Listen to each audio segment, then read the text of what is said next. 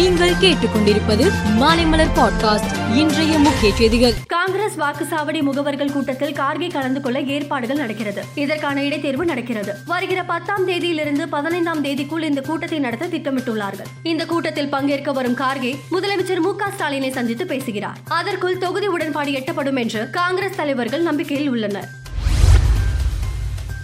பிரதமர் வருகையொட்டி சென்னை காவல் ஆணையர் உத்தரவின் பேரில் குற்றவியல் முறை சட்டப்பிரிவு நூற்றி நாற்பத்தி நான்கின் கீழ் சென்னை பெருநகர காவல் எல்லைக்குட்பட்ட பகுதிகளில் ட்ரோன்கள் மற்றும் ஆளில்லா வான்வழி வாகனங்கள் வருகிற இருபத்தி ஒன்பதாம் தேதி வரை பறக்க தடை விதிக்கப்பட்டுள்ளது. தேர்தல் தொடங்குவதையொட்டி பாஜக கட்சிக்கு பிரதமர் மோடி நன்கொடை வழங்கியுள்ளார். அதன்படி பிரதமர் நரேந்திர மோடி பாஜக கட்சிக்கு ரூபாய் இரண்டாயிரம் நன்கொடை வழங்கியுள்ளார். மேலும் விஸ்கித் பாரத் உருவாகும் நம் முயற்சியை பலப்படுத்தும் வகையில் பாஜகவுக்கு நன்கொடை அளிப்பதில் மகிழ்ச்சி அடைகிறேன் என்று பிரதமர் மோடி கூறியுள்ளார்.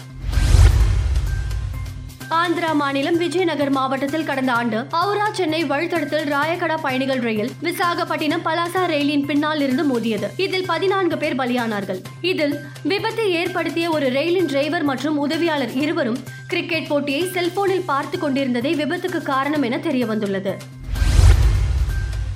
உக்ரைனில் ஒடேசா நகரில் உள்ள குடியிருப்பு பகுதிகளில் ரஷ்யா ட்ரோன் தாக்குதலை நடத்தியது. இதில் கட்டிடங்கள் இடிந்து விழுந்தன. இந்த தாக்குதலில் குழந்தைகள் உள்பட எட்டு பேர் பரிதாபமாக பலியானார். பாகிஸ்தானை தளமாக கொண்ட பயங்கரவாத தளபதிகளில் ஒருவர் ஷேக் அமல் உர் ரஹ்மான்.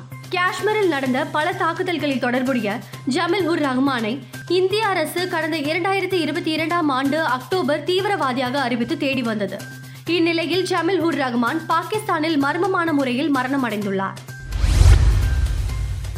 சர்வதேச கிரிக்கெட் கவுன்சிலின் உலக டெஸ்ட் சாம்பியன்ஷிப் போட்டி நடைபெற்று வருகிறது. இதன் புள்ளிகள் பட்டியலில் ரோஹித் சர்மா தலைமையிலான இந்திய அணி இரண்டாவது இடத்தில் இருந்தது. ஆஸ்திரேலியாவுக்கு எதிரான முதல் டெஸ்ட் போட்டியில் நியூசிலாந்து அணி தோற்றது. ஆஸ்திரேலியாவின் வெற்றியால் இந்தியாவுக்கு முதலிடம் கிடைத்தது.